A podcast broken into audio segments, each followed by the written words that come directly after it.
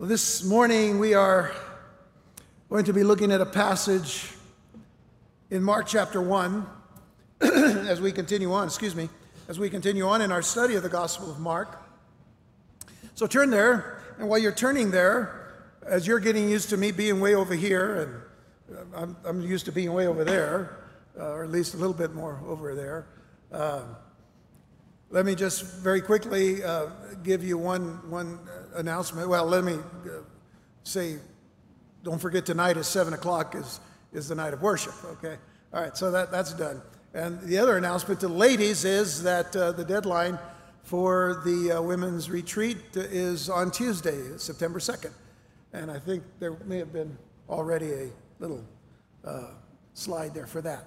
But that's uh, for those of you that are still thinking about going, I hope and pray that you uh, do. And if you can, uh, the deadline for the down payment, I believe, is on uh, uh, Tuesday. Okay. All of that said, Mark chapter 1. We began the study of the Gospel of Mark last week uh, as we, we looked at uh, one word, the immediacy of the gospel.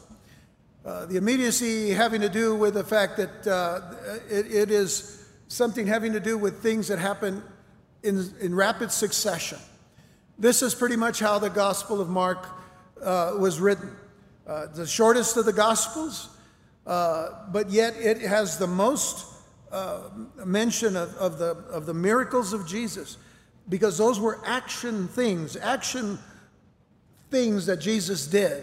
And, and, and, and Mark takes us boom, boom, boom, right through all of these activities. We started with the beginning, as I said, of the gospel of Jesus. And we met uh, John the Baptist, who was the forerunner of Jesus, the one who would point to Jesus and say, you know, the, the Messiah is, is here and the time is fulfilled. And uh, then, of course, we saw how Jesus was baptized, and we talked a little bit about that last time. But then immediately from verse 13, we head on into verse 14, and, and uh, many uh, Bible teachers and all consider that between verse 13 and 14, there was about, about a year of time that would pass.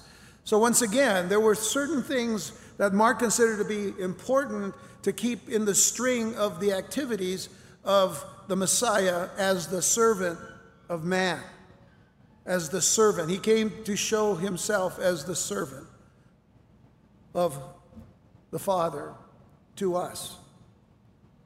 So when we begin reading in verse 14, it says, Now after that John was put in prison, that being John the Baptist, Jesus came into Galilee preaching the gospel of the kingdom of God. Now, we would spend a little bit more time possibly dealing with that phrase, preaching the gospel of the kingdom of God, as being uh, one of the few things that Mark would actually point out in dealing with a, a, a good news that, that, was directed to the Jewish or Hebrew mindset. Uh, but once again, as we remember from last time, it was more uh, of an open uh, kind of a, a gospel, good news for all, as we'll see in just a moment by the things that Jesus himself will say. So it says, Jesus came into Galilee preaching the gospel of the kingdom of God and saying, The time is fulfilled and the kingdom of God is at hand. Repent ye and believe the gospel. Now, as he walked by the Sea of Galilee, he saw Simon and Andrew, his brother, casting a net into the sea, for they were fishers. And Jesus said unto them, Come ye after me, and I will make you to become fishers of men. And straightway they forsook their nets and followed him. And when he had gone a little further thence, he saw James the son of Zebedee and John his brother, who also were in the ship mending their nets. And straightway he called them.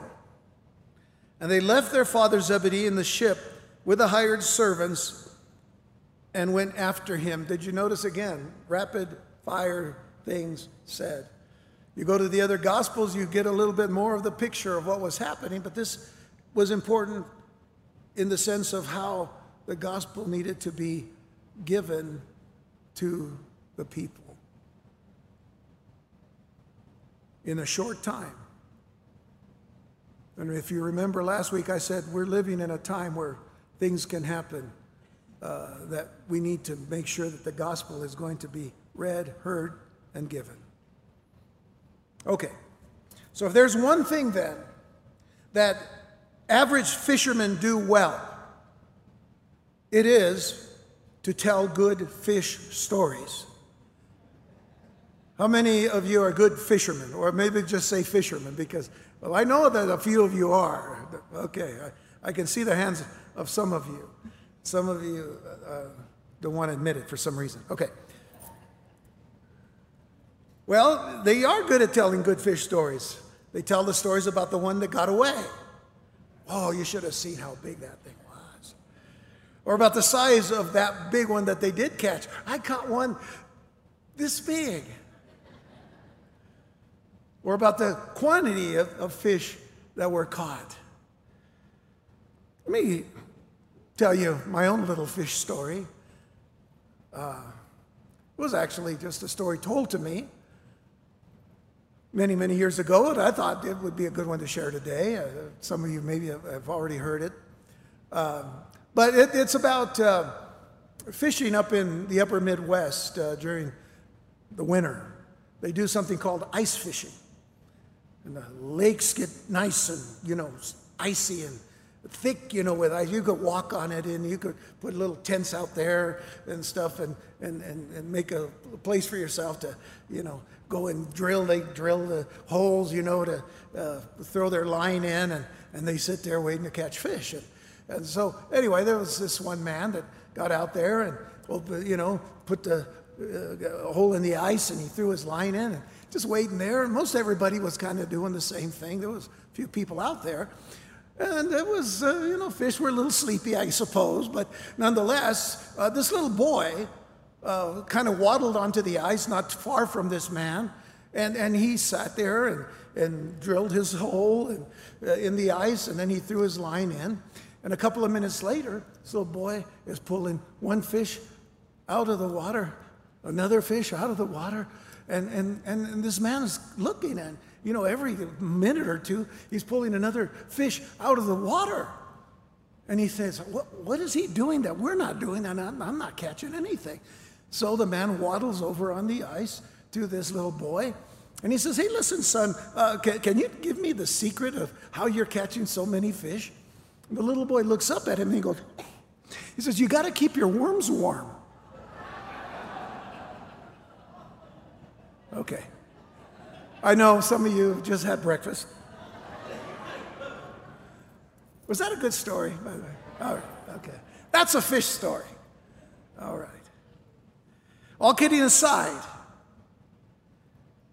there is a tremendous need to call to remembrance the commission that was given to us by the Lord Jesus Christ Himself to every believer. The commission that we read in Matthew chapter 28, verses 19 and 20, where Jesus said to his disciples, Go ye therefore, and teach all nations baptizing them in the name of the Father and of the Son and of the Holy Ghost, teaching them to observe all things whatsoever I have commanded you. And lo, I am with you always, even unto the end of the world. Amen. The most significant word in all of that is the first word go. Go. In our text, as well as in other portions of the Gospels, Jesus uses the analogy of fishing to refer to the gathering of men and women into the kingdom of God. So I, I, I do want to tell you another fish story. I won't tell you where it is in the scriptures because it is in the scriptures and it is true. But there's no fish story like it. And it came to pass that as the people pressed upon him to hear the word of God, he stood by the lake of Gennesaret, the Sea of Galilee, and saw two ships standing by the lake, but the fishermen were gone out of them and were washing their nets. And he entered into one of the ships, which was Simon's, and prayed him that he should thrust out a little from the land, and he sat down and taught the people out of the ship. Simon, of course, being Peter. Now, when he had left speaking, he said unto Simon, Launch out into the deep and let down your nets for a draft. He said to Peter, Let's go fishing. And Simon answering said unto him, Master, we've toiled all night and have taken nothing. That's the professional fisherman speaking.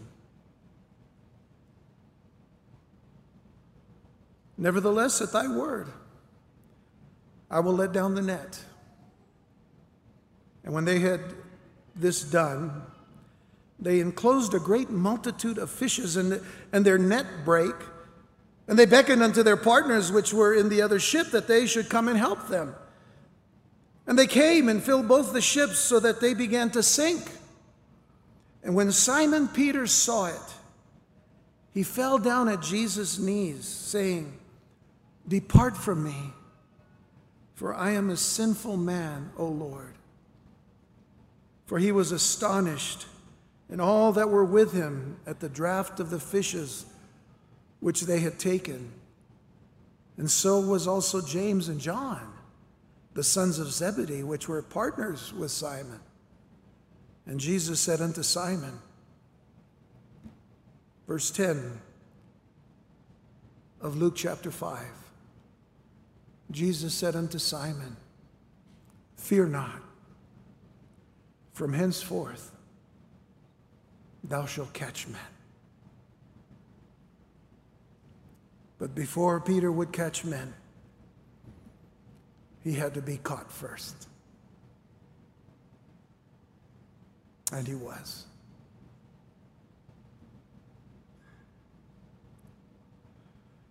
Most fishermen always know the waters where they fish.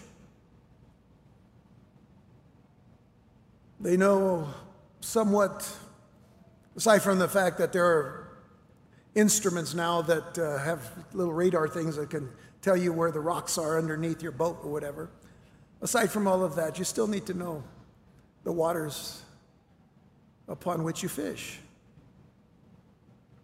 We, as believers in Jesus Christ, if we're to be fishers of men, we need to know the waters where we fish. And this has become quite a challenge living in a post Christian era.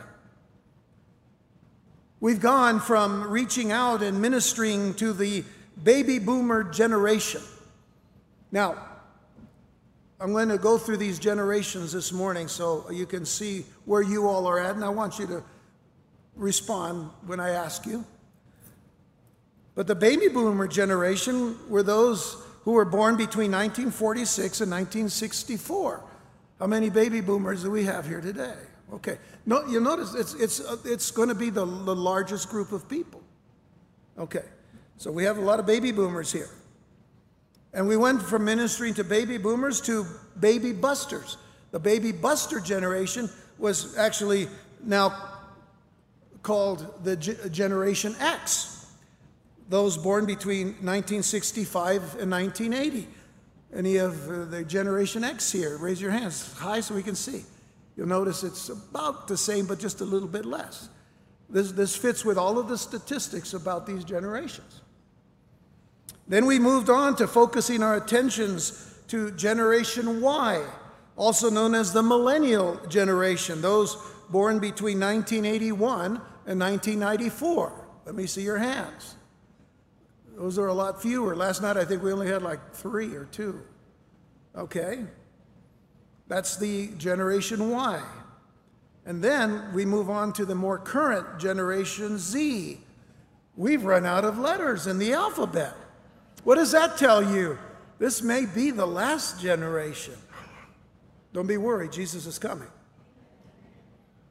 Generation Z, born between 1995 and 2015. Let me see your hands if you're here.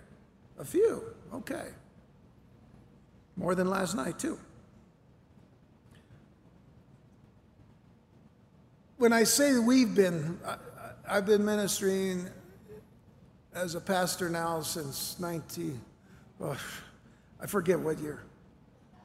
Uh, let's just put it this way 36 years.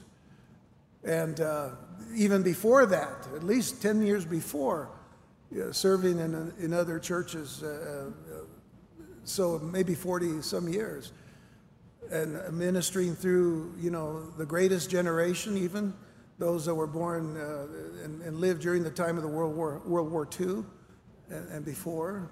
And those, those, there's some of us here today too, right? How many of you are the greatest generation? Raise your hand. That's before the baby. There you go. so, here's the interesting thing. When we got to the Jesus movement of the late 60s, early 70s, it wasn't just the baby boomers that were being ministered to. There were many people from the greatest generation that came to Christ during that time, too. And then, as that movement continued on, more and more people from every generation were being born, that were being born again and coming into the kingdom of God.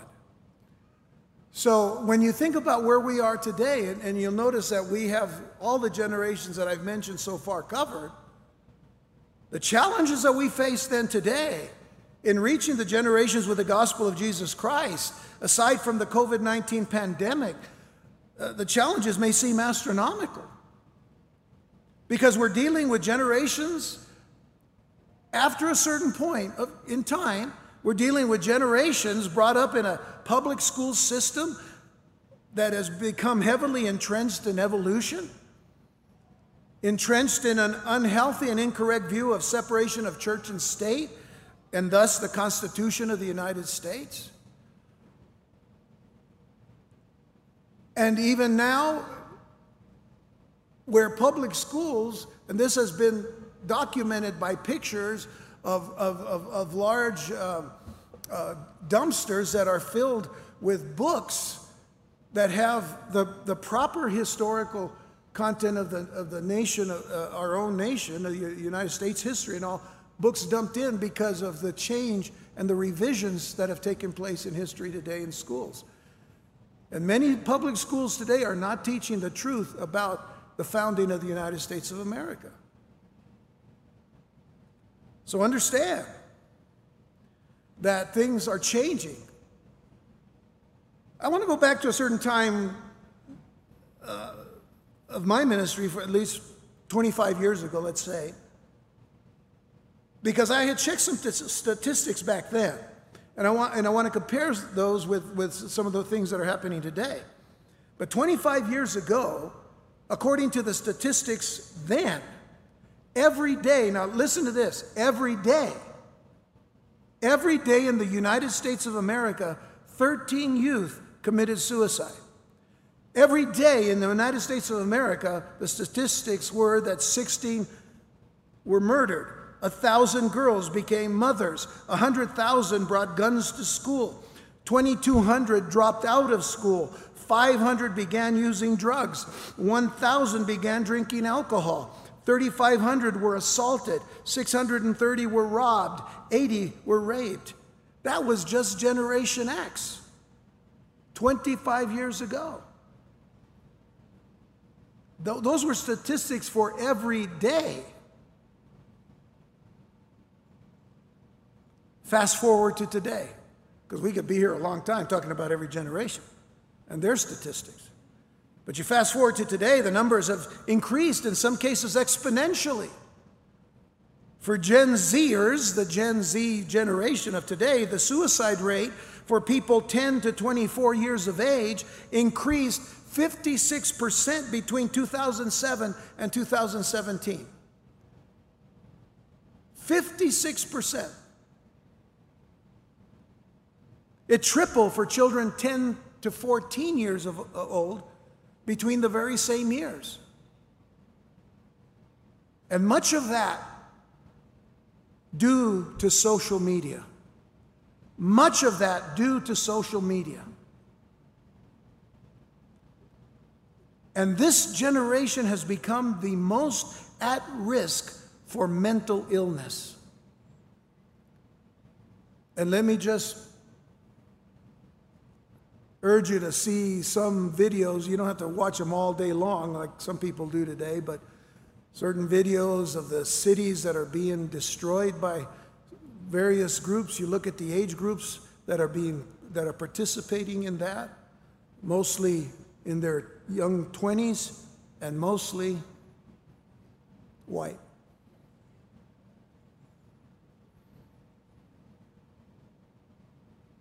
It is evident in what is happening in our cities today. So I say all of this to say that this is one pond of many in which we are able to be fishers of men, in which we are to be fishers of men. The challenge is greater than ever. The possibilities are greater because our Lord smashes generational boundaries. For us as believers in Jesus Christ, we know we, we don't go into this mindset of saying, well, I, I can only really minister to one generation because I think I know them a little better than another. God has called us to, to minister in the waters upon which we fish. We need to know a little bit about every generation. Every one of us is affected by every generation because we have come out of one generation, we have brought we have birthed another generation. We belong to one generation. The possibilities are great because it is the Lord that smashes, if you will, generational boundaries. So we need to become fishers of men with a passion. We need to become fishers of men with a passion for the souls and the you know for souls and and and a knowledge of the Word of God. We need to have a passion for the knowledge of the Word of God. We need to have a passion for the power of the Spirit of God. We need to have a passion in bringing these souls to the cross of Jesus Christ for eternal salvation.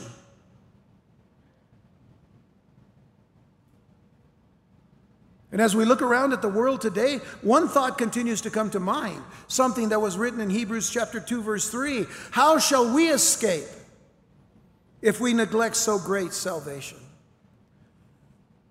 People are looking for escapes today. Why is it that the news media is not giving us the truth about how many suicides are being committed today because of the, the pandemic, because of the COVID issue? because of the lockdown.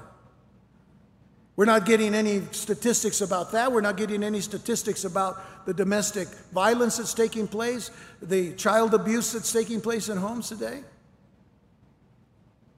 But these are all homes that are in the waters upon which we fish.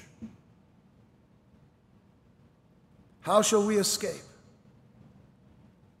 if we neglect so great salvation? So we come then to the ministry of Jesus as a preacher of the gospel of the kingdom of God.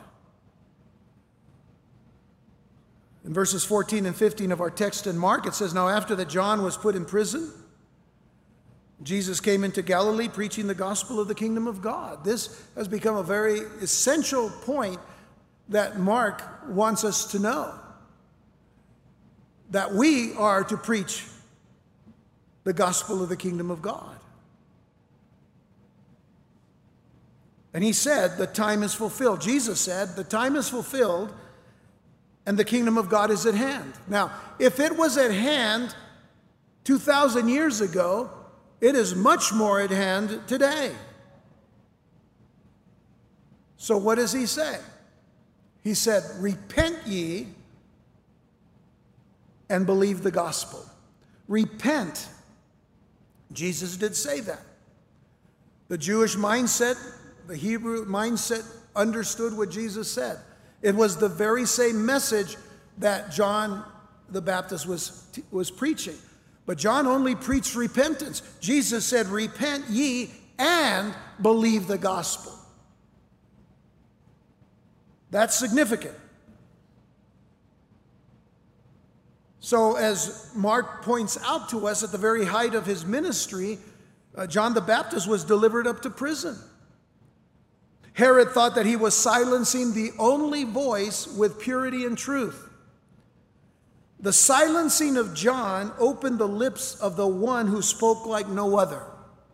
That would be the Messiah of Israel, Yeshua, HaMashiach, Jesus, the Messiah. And you have to remember what John said, and we saw this last week. John said himself in John 3, verse 30, He must increase. Speaking of Jesus, Jesus must increase, but I must decrease. And the Lord has His ways of bringing us to a point where we de- decrease. John knew that he had his time. John knew that he had his moments. John knew that he had his opportunities to preach to the children of Israel and even to the scribes and the Pharisees.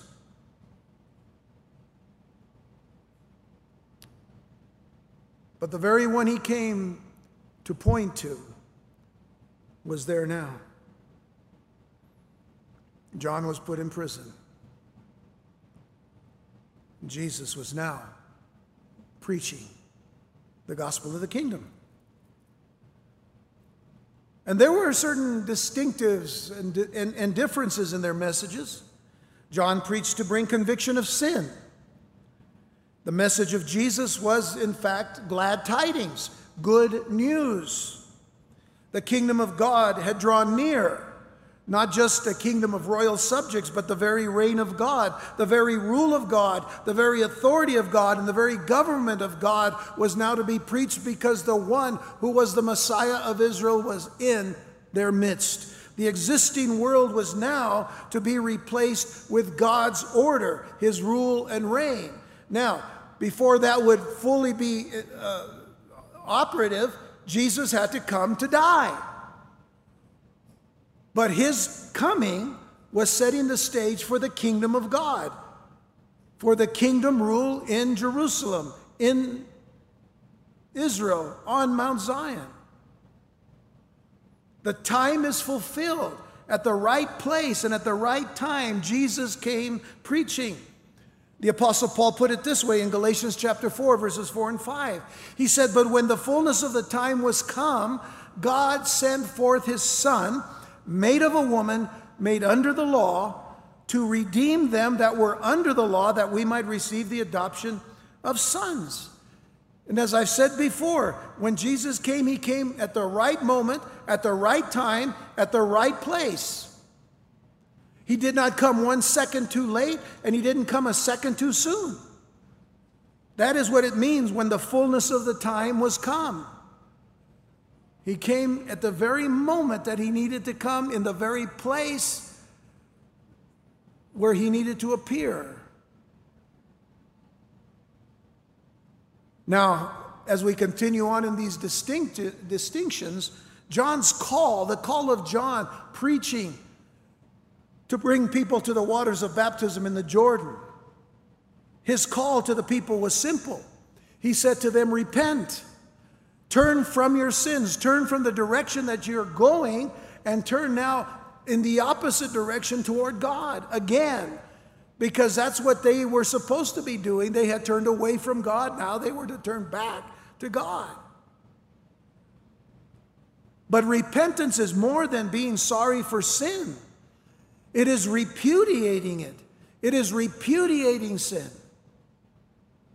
And when a person repents, they give up all their arguments with God and change their mind and direction in their life.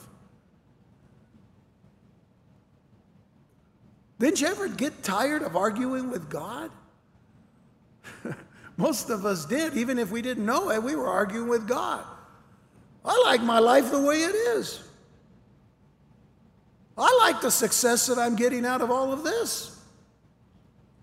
And then when I get older, you know, I'll just say, okay, well, Lord, you know, I'll come to you now. Now that I've got, you know, my retirement set and my Social Security and esto y el otro, I got all this in the right place. Really? Now is the day of salvation. It's now salvation, not then salvation.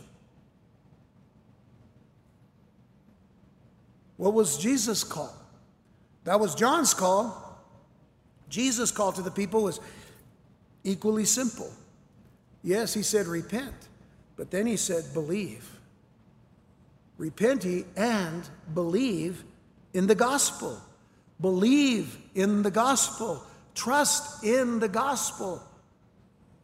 Be fully dependent in the good news of Jesus Christ. Repentance, folks, let's, let's be clear.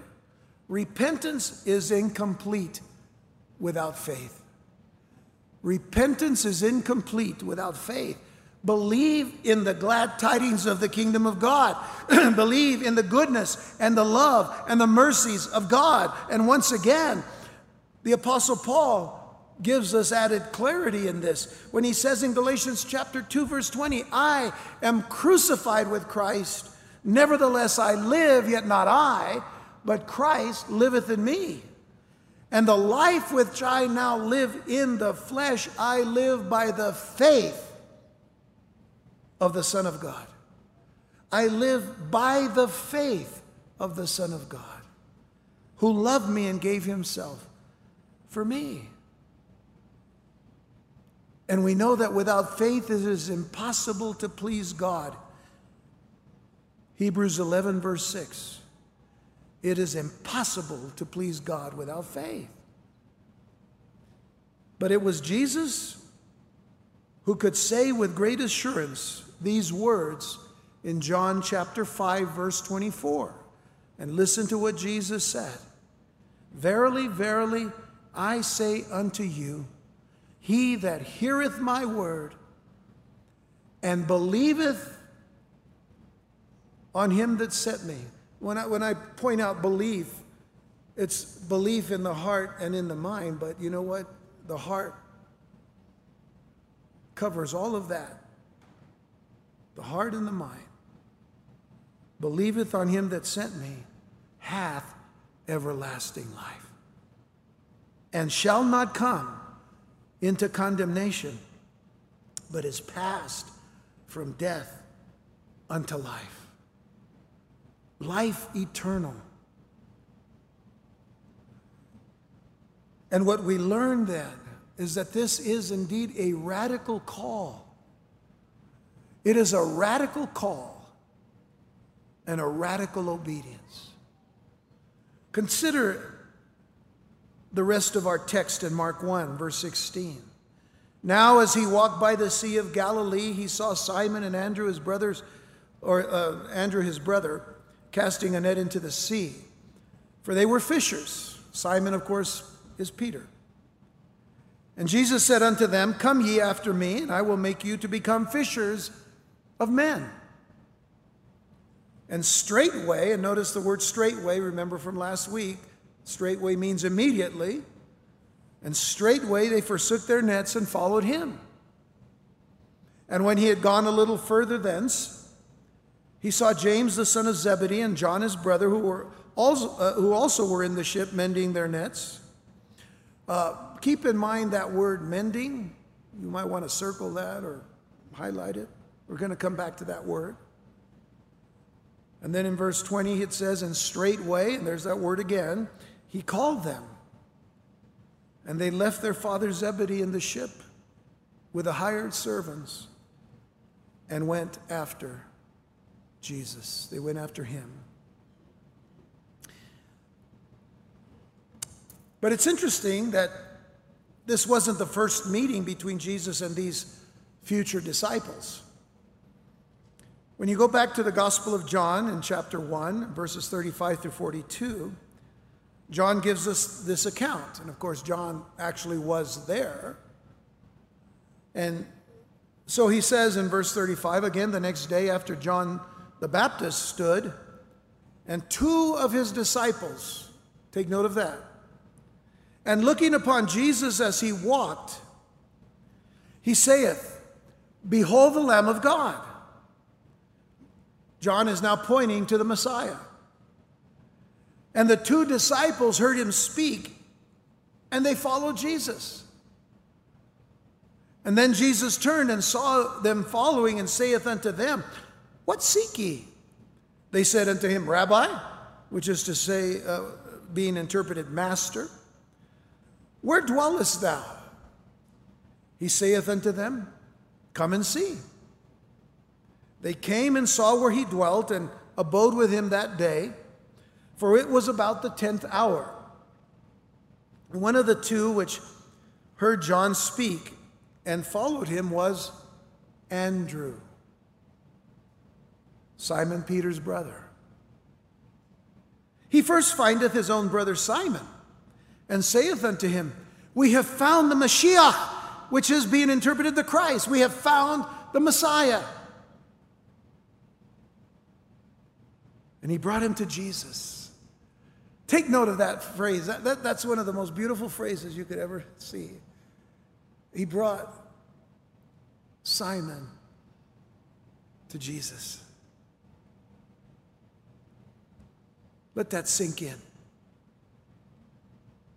Do, do, do, you remember that somebody brought you to Jesus?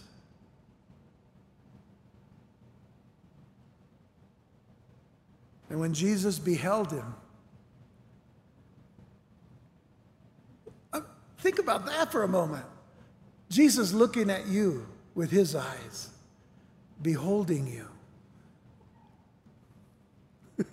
How would you feel? His eyes piercing through to your very heart with love, with mercy, with grace. When Jesus beheld him, he said, Thou art Simon, the son of Jonah. Thou shalt be called Cephas in Hebrew, which is by interpretation a stone. Changed his name. You shall be Peter, the rock. Little Peter, little rock. Keep that in mind. So they already knew that Jesus was worth following, didn't they? They knew that Jesus was worth following. Because they had John the Baptist's rep- uh, recommendation. John pointed to Jesus. Behold, that's the Lamb of God. He's the one you follow. And so they, they knew that Jesus was worth following. And Jesus said, now, he says to professional fishermen, think about this to professional fishermen, I will make you to become fishers of men. You see, fishing was not only their livelihood, but their service to others, providing food for many. Their greater service would be in bringing men to the Savior. Let's go back to what Jesus said in, in, the, in the Gospel of Mark, in verse 17. Come ye after me, and I will make you to become fishers of men. Let's take it phrase by phrase. Pardon me. Let's look at I will make, those first three words. I will make. It is not by our power or might or even wisdom, but His. It is God's wisdom, it is God's power, it is God's might. He says, I will make. We don't make ourselves Christians. We don't have the power, we don't have the might, or even the wisdom.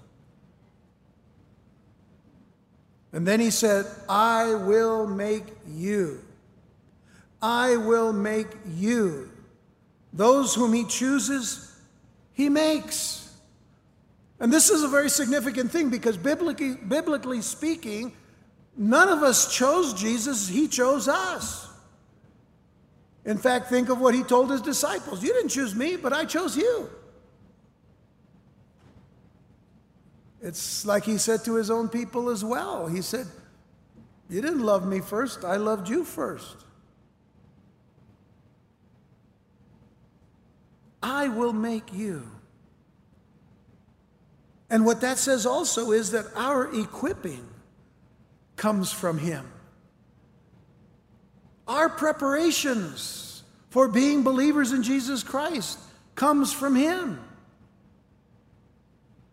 And then he said, I will make you become fishers of men.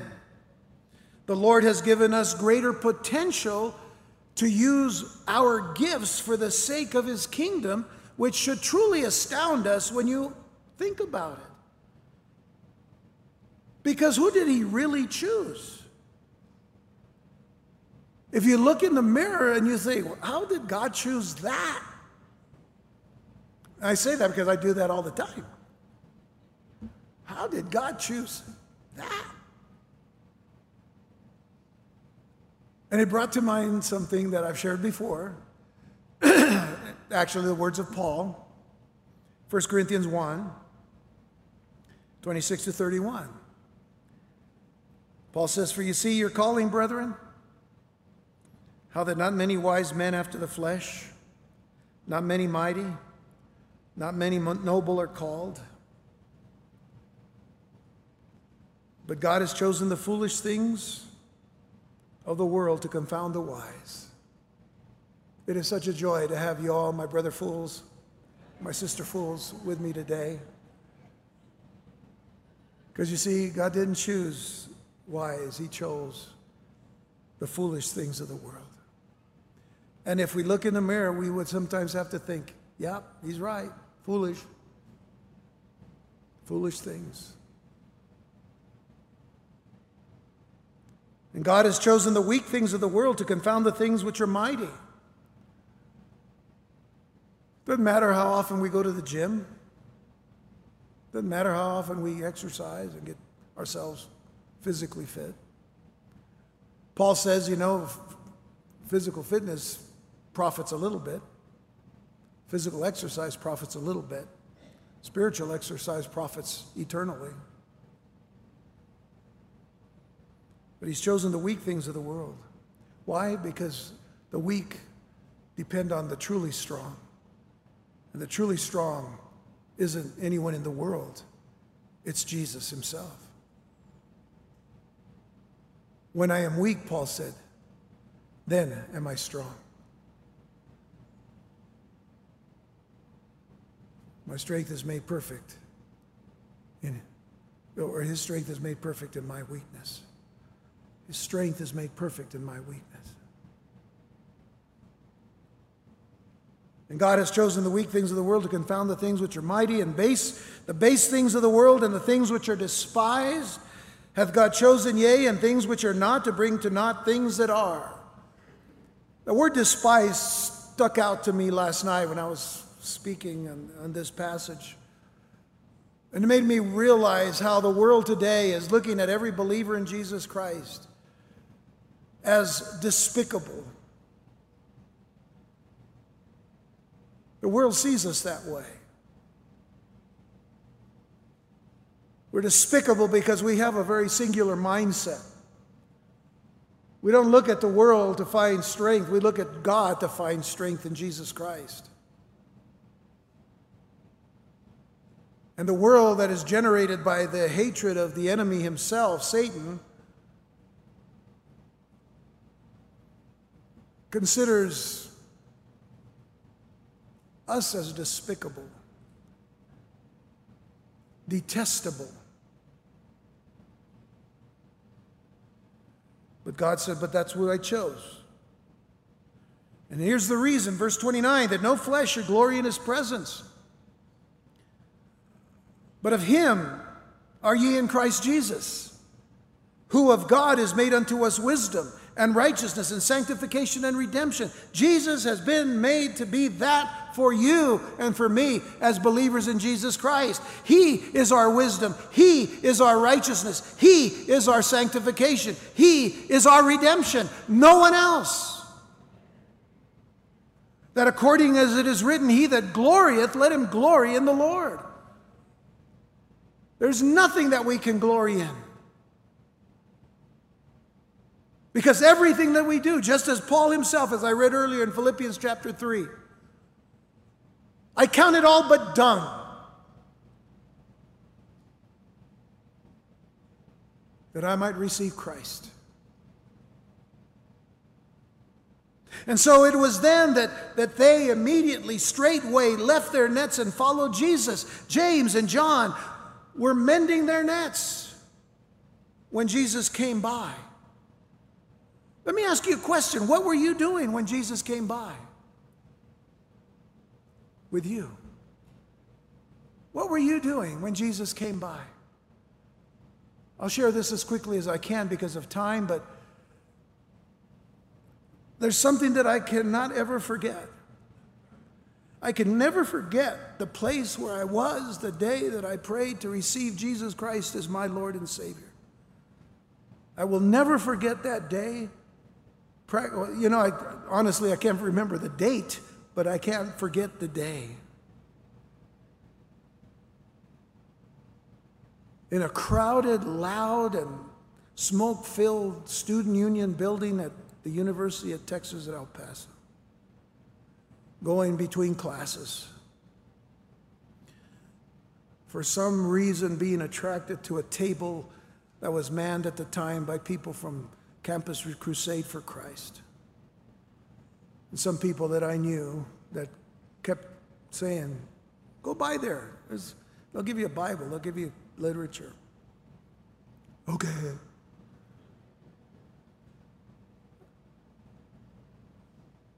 But the day came, and I went by there. I can remember what I was wearing an old army jacket that I bought for pennies on the dollar, I guess, at the commercial sales, you know, the Army Navy store down in South El Paso. Anybody remember that place? I forget what, yeah, I think it was called Commercial Sales. Oh, and I was also wearing a pair of um, army boots, too. But I was a hippie. I had long hair and a beard. No, really, I did. I, had a beard. I had long hair.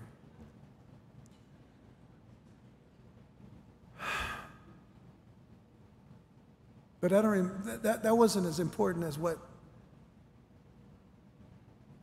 I remember happened. A guy that was dressed just like me sat down and began to share with me these words For God so loved the world, and God so loved you, that he gave his only begotten Son, that whosoever believeth in him should not perish but have everlasting life. And at that moment, I could hear a pin drop because I could hear nothing but the cry in my heart to ask Jesus to come into me, to change my life. And I did. And I'm so thankful that I remember what I was doing when Jesus came by. 50, nearly 50 years later, nearly 50 years later, and I'm still here. And I love Jesus more now than ever before. And even as long as I remember the first time I heard about the rapture of the church, you know what? I still believe in it. And I believe in it more now because we are living in times that require that move of God's Spirit. And I don't want to stop doing what God has called me to do until He calls me from that. Do you know what you were doing when Jesus came by? They were mending their nets. Their, their nets were essential to their work. Our tools are essential in fishing for men. The lives of these four men were expanded, as were their tools. So remember, Jesus Christ equips us for the task.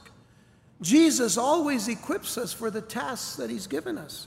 You know, it's quite significant that the word mending here in verse 19 of our text, what, what John and, and, and his brother were doing with their nets, comes from this very same root word for a word that was used by the Apostle Paul in Ephesians chapter 4. And let me read verses 11 and 12, and it's in verse 12 that we see the word.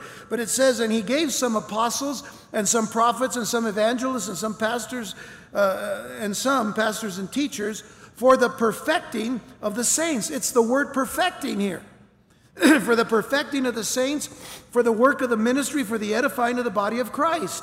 Now, the word perfecting means to equip for service and ministry. Those mentioned in verse 11 were not to be the only ones to go about doing the work of the ministry. In other words, the apostles and prophets and evangelists and pastors and teachers. They were not the only ones to go about doing the work of the ministry. Their primary task was to be equippers. They were to equip the church, prepare others to the service of Christ. Never underestimate the work of the Lord in doing uh, in, in what He is doing in preparing you for service. Never underestimate it because, especially in these days and times, we need to know. And we need to be aware of every gift that God has given us for that task of fishing for men. And then maybe out of this all, and lastly, we were headed toward the end of this study, but we have to ask the question why were the Lord's first four disciples fishermen? Why were the first four disciples fishermen? I mean, it seems odd by human standards. Jesus was going to establish a kingdom and build a church.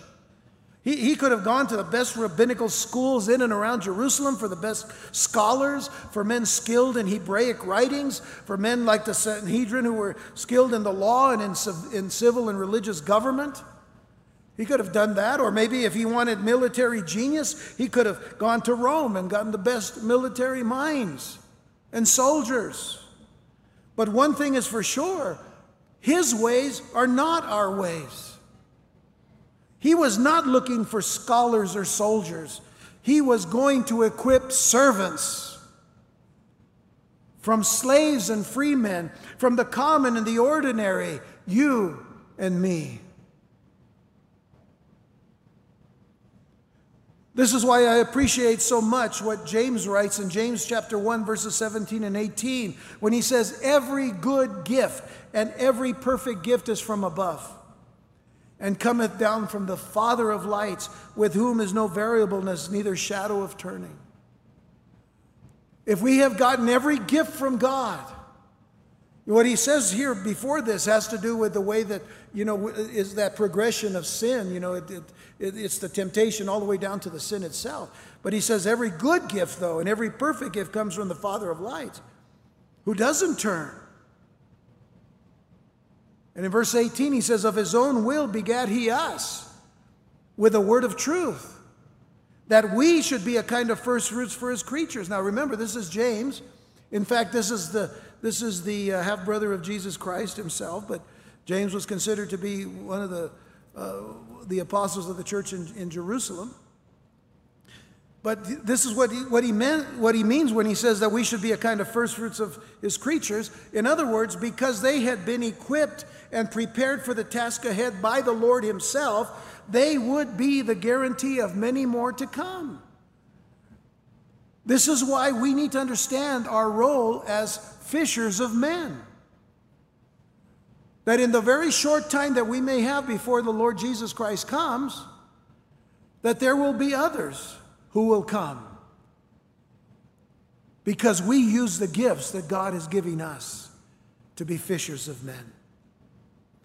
And let me close with this passage because I did uh, because of time and and all, but, but I think this is an encouragement for us today as we close out this, this particular part of our study of Mark.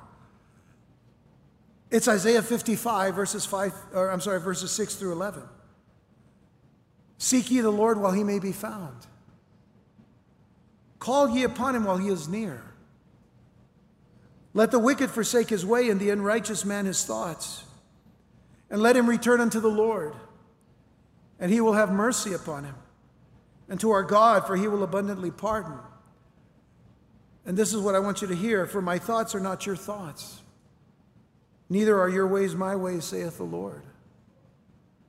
For as the heavens are higher than the earth, so are my ways higher than your ways, and my thoughts than your thoughts. For as the rain cometh down, and the snow from heaven, and returneth not thither, but watereth the earth, and maketh bring forth and bud, that it may give seed to the sower and bread to the eater, so shall my word be that goeth forth out of my mouth.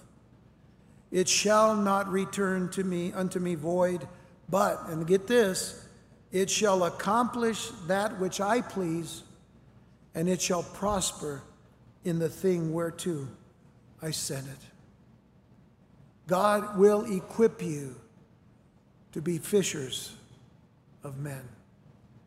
In fact, God has equipped you because we have His Word. And we have it always. And it is eternal. And it is true. And it is without error. And it is inspired and God breathed for us to be fishers of men.